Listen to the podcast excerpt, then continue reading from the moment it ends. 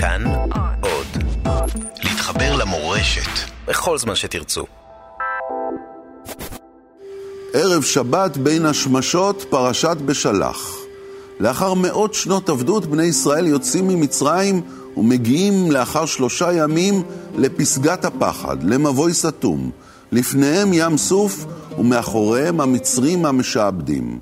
איך צולחים את החשיכה הגדולה של הפחד? בני ישראל חייבים להאמין ולצלוח את ים סוף, ואז כשזה מצליח והמצרים טובעים לפניהם והים נבקע לשניים, משה ובני ישראל שרים את שירת הים המפורסמת, ומרים הנביאה, אחותו, פוצחת במוסיקה ובריקודים ביחד עם כל הנשים. אבל אז שוב יש בעיות. אין מים והעם צמא ומתלונן, וגם עימות צבאי ראשון וכואב עם אויב נחוש ואכזר, עמלק. האם יעמדו בני ישראל במבחן האמונה?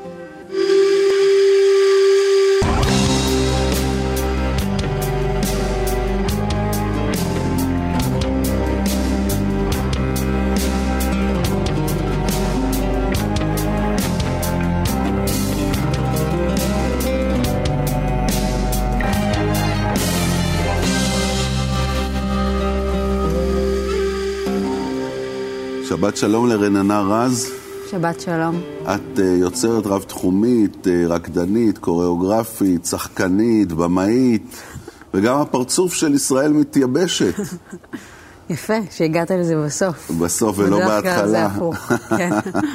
אבל תראי, יש בפרשה הזו מנה לכל אחד מהדברים שאת עושה. אם את רוצה ישראל מתייבשת, יש לנו את כל הסוגיה של המים, כן. שאין מים לבני ישראל במדבר. אם את רוצה מחולות ובמה, יש לנו את כל uh, סיפור חציית ים סוף, והמחולות והתופים של מרים והשירה. יש לנו גם את זה. כן.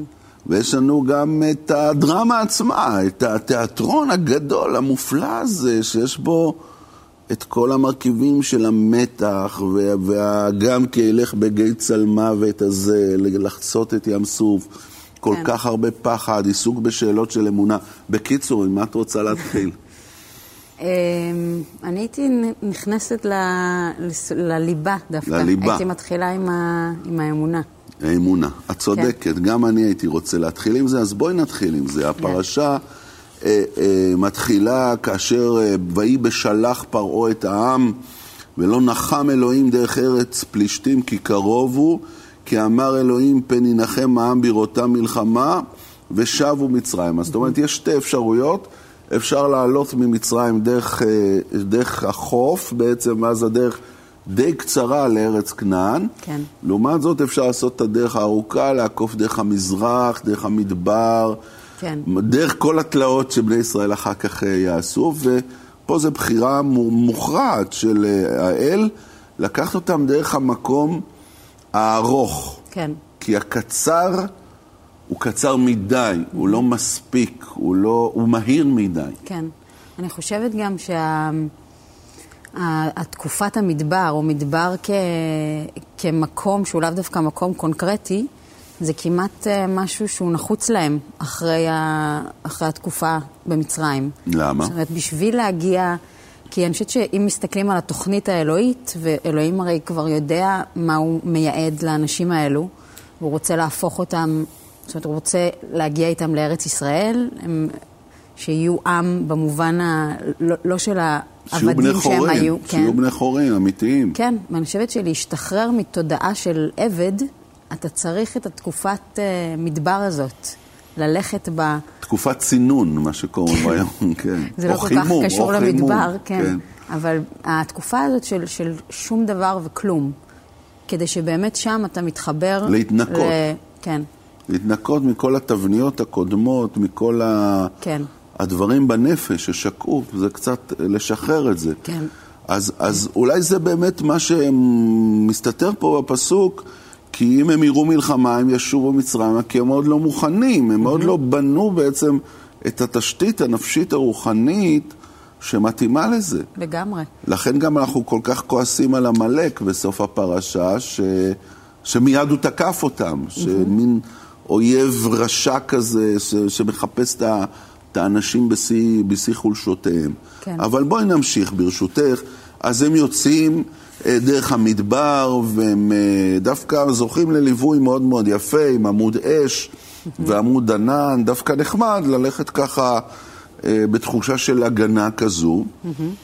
אבל זה, זה, לא, זה לא עוזר, כן? המצרים מבינים שיש פה הימלטות רבתי, ואנחנו מגיעים לרגע שבו לאחר שלושה ימים, משה ובני ישראל מול ים סוף, לפניהם, הם רואים כבר את אבק הסוסים של המצרים מאחוריהם, כן. הם מבינים מה המשמעות של זה, והם בין הפטיש לסדן, הם בין זה לזה, ככה תכף בקווץ' הזה.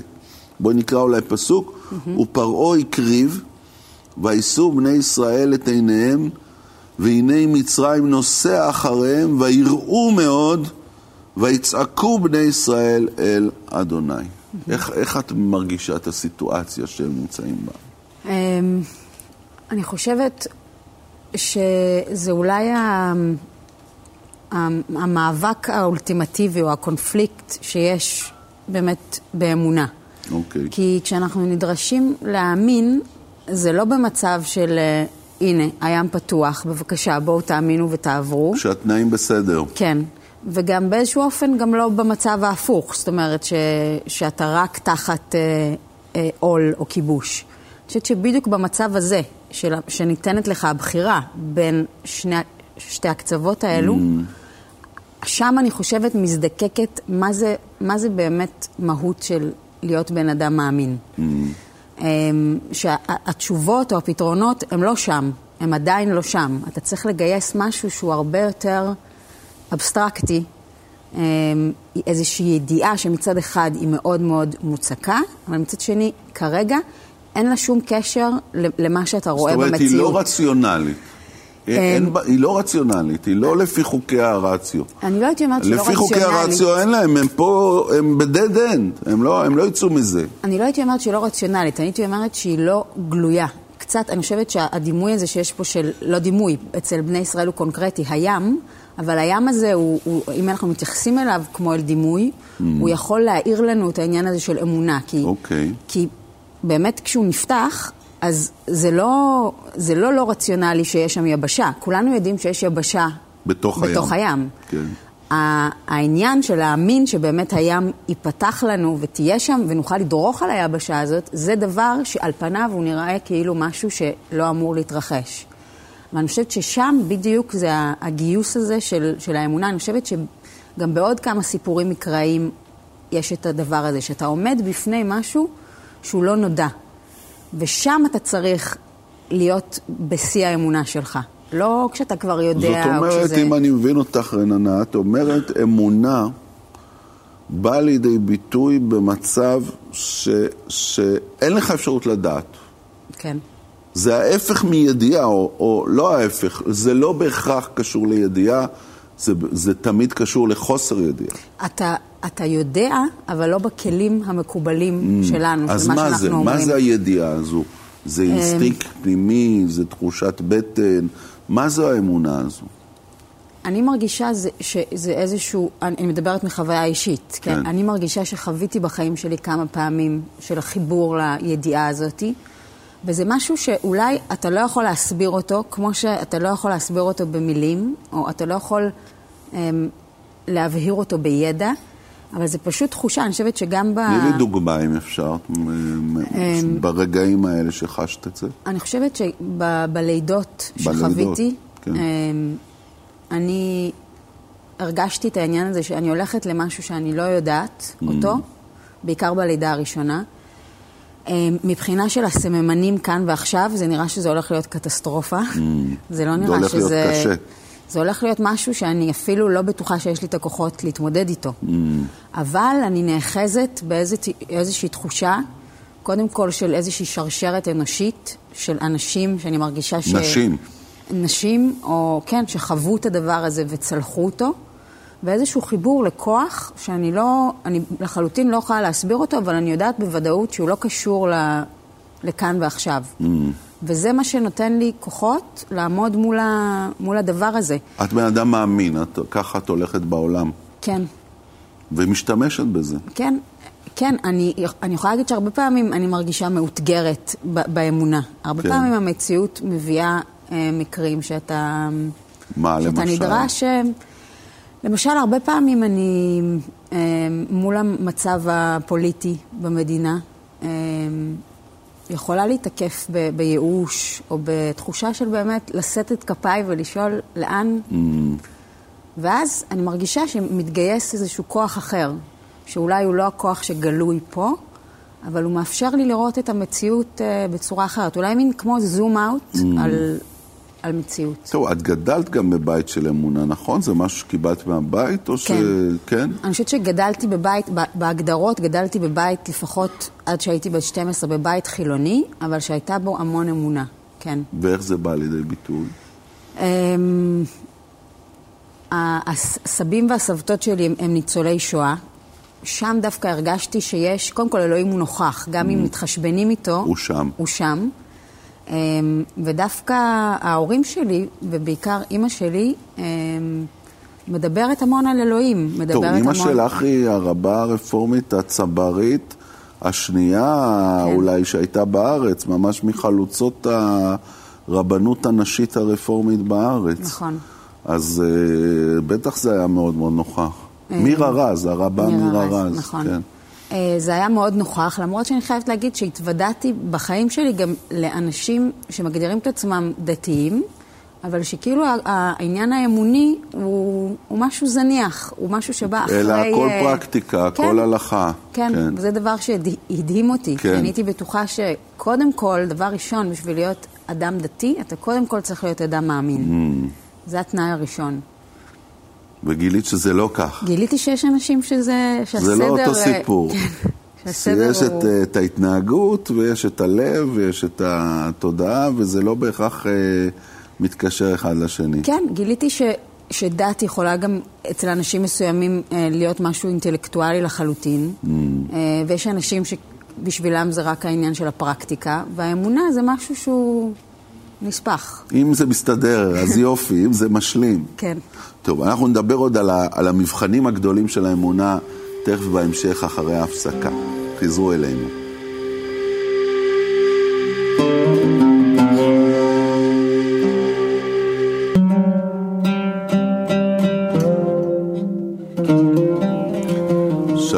שבת שלום עם רננה רז, אנחנו פה בפרשת בשלח, ואנחנו מדברים על הקושי הגדול של האמונה והמורכבות שלה מול הים שגועש ועומד להטביע אותם, המצרים מאחוריהם, mm-hmm. ואז הם מתלוננים, אומרים למשה, מבלי אין קברים במצרים לקחתנו אה, למות במדבר, כאילו, מה קורה פה? איפה הישועה?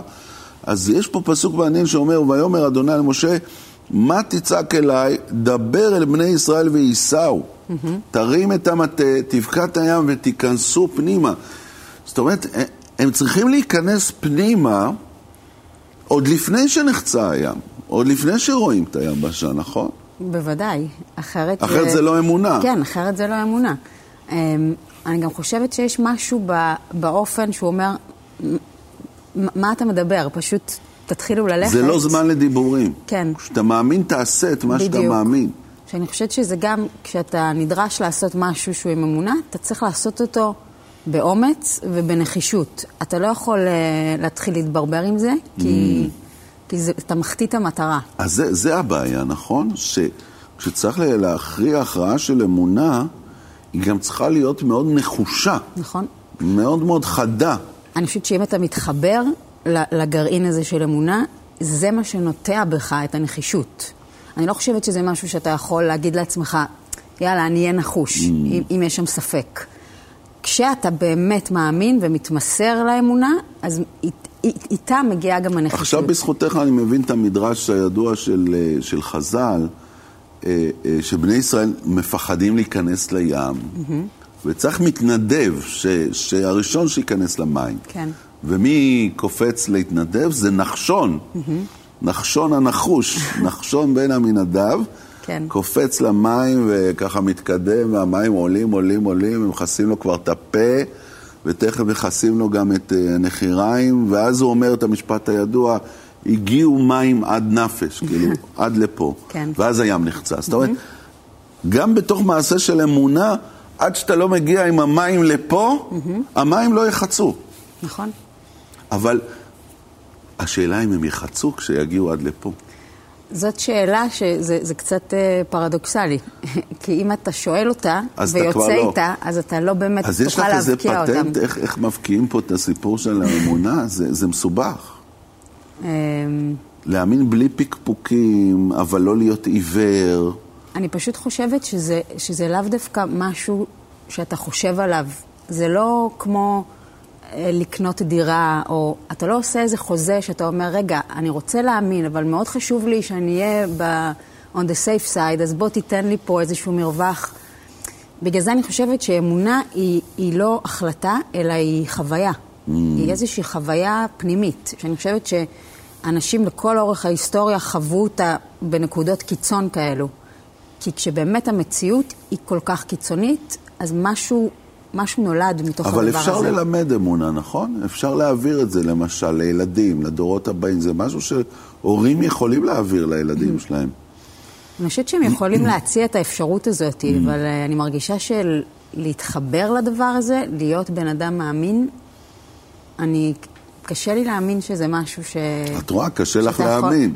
שאתה יכול לחנך אליו. נכון, כי אני, כי אני באמת חושבת שזה זה דבר כל כך אישי, זה דבר שבן אדם צריך להדליק אצלו איזשהו מתג. אז או שהוא מדליק מתג. את זה או שלא.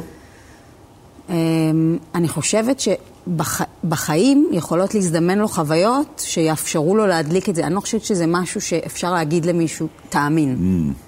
זה לא דבר... אפשר לעשות modeling של אמונה. נכון. להראות איך נראה אדם שפועל מתוך אמונה. נכון, אני חושבת שאם אתה. מוקף באנשים מאמינים, זה מאוד יכול להיות שזה ידליק אצלך את המתג הזה. Mm. אבל אה, אם משהו בך נשאר אה, חסום לזה, אני לא חושבת שזה יעזור שמישהו יחנך אותך אה, לזה. זה ודאי שלא. כן. אה, אז טוב, בואו נתקדם, אנחנו נכנסים לתוך המים ביחד. רואים את המים עומדים מימיננו ומשמאלנו ככה כחומה, mm-hmm. ובני ישראל ומשה עוברים בתוך הים ביבשה, ויש לנו את השירת הים המופלאה, אז ישיר משה ובני ישראל את השירה הזאת לאדוני, ויאמרו לאמור, השירה לאדוני כי גאו גאה, סוס ורוכבו רמה בים. אני חייב לומר לך בעצם, אמרתי קודם שירת הים הנפלאה, אני לא יודע אם אני עומד לגמרי מאחורי זה, כי כי, לא יודע, אני לא מתחבר למילים של, ה, של השירה הזו. Mm-hmm. אלא שיר, שירה מאוד מלחמתית, כן. אה, ח, של גברים, של לוחמים. אה, איך המצרים עכשיו טבעו בים, ואלוהים הוא חזק. ו... אז, אז את יודעת, ברשותך, אנחנו נלך לסיפה, לסיפה של השירה שאותה אני הרבה הרבה הרבה יותר אוהב. Mm-hmm. שיש לנו, אולי את רוצה לקרוא את זה, בפרק ט"ו, פסוק כ', יש לנו את ה... את הקטע על מרים הנביאה, כן? שבסוף השירה, אחרי שהגברים גמרו את, ה, את כן. המלחמות וזה, אז בוא, מה מרים עושה? ותיקח מרים הנביאה, אחות אהרון, את התוף בידה, ותצאן כל הנשים אחריה בתופים ובמחולות. ותען להם מרים, שירו לאדוני כי גאו גאה, סוס ורוחבו רמה בים. אז מה, מה זו, מי זו הייתה מרים בשבילך? מה, מה היא עשתה? מה, מה זה התוף שלה? מה זה המחולות שלה? יש לך את כל הכישורים לפענח לנו את הרגע הזה. אני חושבת שיש פה משהו כל כך יפה. אני חושבת שהחוויה הזאת של לראות את הקריאה של ים סוף, היא חוויה בטח פשוט מהממת. מטלטלת ב- גם. מטלטלת ומהממת. ו... ואני חושבת שמה שמרים, האופן שבו היא מגיבה לזה, זה באיזשהו אופן... אמ, קודם כל היא נותנת לגוף שלה להיות שותפה, להיות שותף בחוויה הזאת. אני חושבת שהרבה פעמים כשאתה עומד מול תופעות שהן מעבר למציאות, אז המילים הן קטנות מלהכיל את זה. הגוף הופך להיות איזשהו כלי קיבול לחוויה הזאת, והיא נותנת לו אה, להתבטא בצורה הזאת. גם מוזיקה, דרך אגב, מוזיקה ותנועה. אני מרגישה שזה שני דברים שהמין האנושי קיבל כמתנה. שלא הרבה יצורים אחרים יודעים לעשות את זה, והיא היא, היא מנקזת לשם את כל החוויה הזאת, ו, ומבטאת את ה, אולי את האמונה שלה, או את ההשתאות שלה, בצורה הכי בלתי אמצעית, ו, ובאיזשהו אופן הכי קרובה לחוויה הזאת. את חושבת על אימנו מרים, על הדמות הזו, על, על מה שהיא בעצם באה לתת בתוך הפסיפס הזה של, אה, של עם ישראל, הרי נביאה. כן. היא מוגדרת פה כנביאה, זה לא, זה לא תואר פשוט. כן. אני חושבת שאני מסתכלת על, ה, על החוויה הזאת, שהיא לכאורה היא כל כך עוצמתית, שאתה אומר, אחרי זה, בני ישראל היו אמורים, אה, זה היה אמור, הם היו אמורים באמת לצאת פה לדרך חדשה. זאת אומרת, זה שאחר כך עוד מגיע עגל הזהב, זה כמעט אה, בלתי ולא רק נתפס עגל באופן הזה. הזהב, ועוד כל מיני כל תלאות. של אמונה. ואני אומרת, יש פה את ה... כאילו את הדבר האולטימטיבי שצמח מתוך האירוע הזה. גם איזשהו כוח נשי ש... שמדבר על להכיל את הדבר הזה ולדעת לתווך אותו דרך אה, איך משהו מתווכים מאוד... את זה דרך הגוף באמת? איך, איך, איך זה עובד כקוריאוגרפית? את רקדנית בגיל חמש, נכון? כן. איך זה עובד בעצם אה, לתווך חוויה, להכיל אותה ולהביא אותה לידי ביטוי דרך הגוף? זה, זה, זה משהו שיש לו גם טכניקה או איזה דרך מסוימת? יש, יש כמובן המון טכניקות, אבל הטכניקות הן רק בדיעבד. אני חושבת שהגרעין הראשוני של אתה עובר איזשהו משהו והגוף שלך מבטא את זה, זה הדבר הכי אנושי, ראשוני, יותר מכל דבר אחר. ורואים את זה. זאת אומרת, יצורים אנושיים שנולדים, הדבר הראשון שהם עושים, הרבה לפני להשמיע קול או לדבר, זה, זה לזוז. זה לזוז. ואני מרגישה שכל מה שאנחנו חווים וכל מה שאנחנו מרגישים, הגוף שלנו יודע להוציא את זה, יודע לאגור את זה, לזכור את זה. אה, מנגנונים של אמפתיה למשל, אני חושבת שהם מאוד קשורים בזה שיש לנו גוף, אנחנו מתבוננים בגוף של מישהו אחר. כאב, תחושות, אנחנו יודעים איך זה מרגיש, איך זה... אני חושבת שיש פה איזשהו, היא מביאה איזשהו משהו שהוא הוא סוד, אבל הסוד הכי גלוי אה, בתוך... הסוד אה, הכי גלוי. כן. ו, ו, וגם העניין הבלתי אמצעי הזה, שאני חושבת שהוא גם מאוד קשור לתפילה. אמ, שה, שאתה יכול להתחבר לאלוהים, או אתה יכול להתחבר לאיזשהו מקור, לאו דווקא תמיד דרך ידע, או דרך איזושהי היררכיה פוליטית, אלא יש לך את זה בצורה הכי... אתה רק נוגע, וזה, שם. את חושבת שהיא- מתפללת לפעמים ככה, בצורה הזו? כן, אני חושבת שאני מתפללת הרבה פעמים בלי, בלי דווקא לקרוא לזה תפילה. אלא בריקוד? כן, בריקוד, בהגשמה של משהו, יש הרבה פעמים תפילה. בהגשמה של משהו יש הרבה פעמים מצווה. Mm. אני מרגישה שכשאני מגשימה משהו, או שאני מאפשרת למישהו לראות משהו דרכי, זה גם סוג של, אה, של הגשמה. אז המצוות והתפילות אצלך אה, עברו בחיים טרנספורמציה לדברים שהם לא דווקא אלה שמקובלים לראות בהם מצוות או תפילות. אני חושבת שהטרנספורמציה היא בעיניים אנושיות אה, תרבותיות. אני חושבת שמראש אה, המצוות נוצרו בשביל לסדר את הדברים הכי בלתי אמצעיים שקורים לנו. אחר כך כשמישהו עושה את זה בצורה בלתי אמצעית, הוא אומר, אה, עשית טרנספורמציה, אבל לא, למעשה המצוות הן כבר טרנספורמציה מראש, של הדבר מראש. הזה. כן. אז תשמעי, אז בני ישראל עוברים פה הרבה מבחנים של אמונה. מרים אולי הצליחה לעשות אה, איזשהו רגע מאוד מאוד חזק של התרוממות, רוח ו- ושמחה, אבל מיד אחרי זה, מה שאנחנו קוראים פה בפרשה, זה ממש הרבה מאוד מקרים שלמרות כל הניסים והים ו... וכל הפלאות האלה, כשחסר להם מים וצמאים, הם ממש ממש נהפכים להיות בלתי נסבלים, כן. בני ישראל. וזהו, אז, אז, אז זה גם כן מבחן, נכון?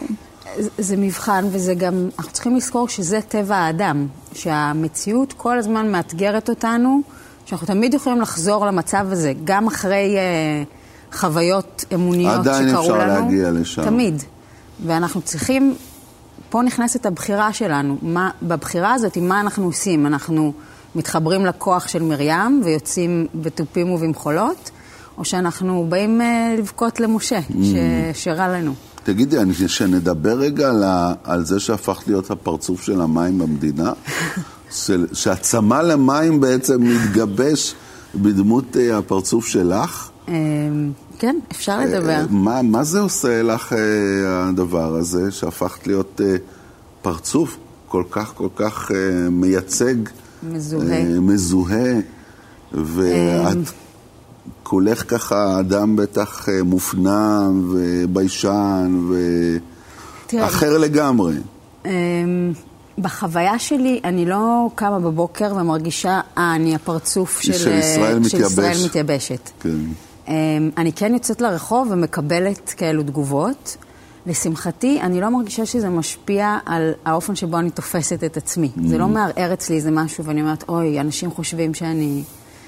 אמ, אני כן יכולה להגיד שאני מאוד אוהבת את, ה, את הקמפיין ואני מאוד מחוברת אליו, אז באופן הזה אני גם מרגישה איזשהו סוג של משהו שלם. אני לא מרגישה שזה לא שאני... שזה לא משהו תלוש. כן, אני לא מרגישה שעשיתי איזה...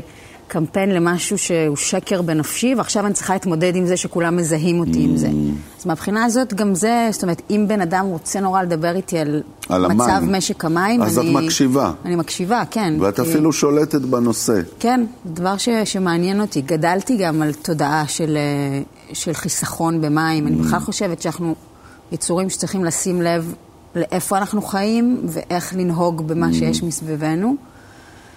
Uh, הרבה פעמים כשאני חושבת על הממלכתיות שבדמות הזאת, אני מבינה גם את האחריות שיש לצידה, ו- וגם את זה אני מוכנה לקבל uh, באהבה. כן. כן.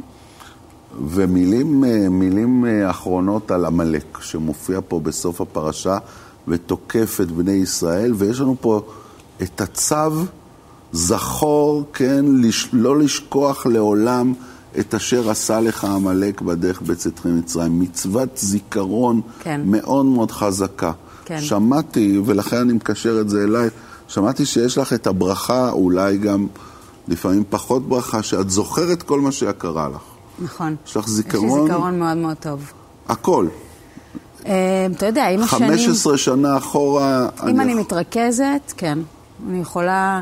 אני יכולה להגיד לך שעשר שנים אחרי שסיימתי את התיכון, פתאום זה היכה בי שזה עשר שנים, כי מבחינתי, מבחינה של החוויה והזיכרון, זה היה נראה לי שסיימתי לפני את שנה. את צריכה לפעמים להזכיר לעצמך שהדברים קרו לפני הרבה זמן. כן.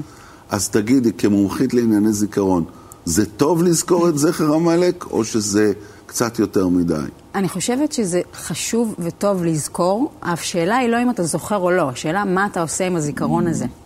ובאופן הזה אני מתחברת שוב פעם לפרשה שקראנו. אתה זוכר את העמלק, אתה זוכר מה הוא עושה לך, אבל מה אתה מסיק מהדבר הזה?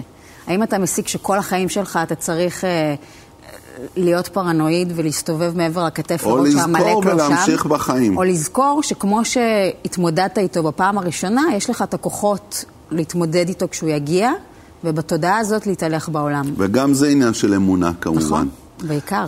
רננה רז, שבת שלום. שבת שלום, תודה, תודה רבה. רבה. היה לי כיף. תודה, שבת שלום גם לכם. בשבוע הבא פרשת יתרו, נקרא את עשרת הדיברות וננסה להבין איפה הנפש שלנו פוגשת את הדיברות האלה. שבת שלום ומבורך. thank you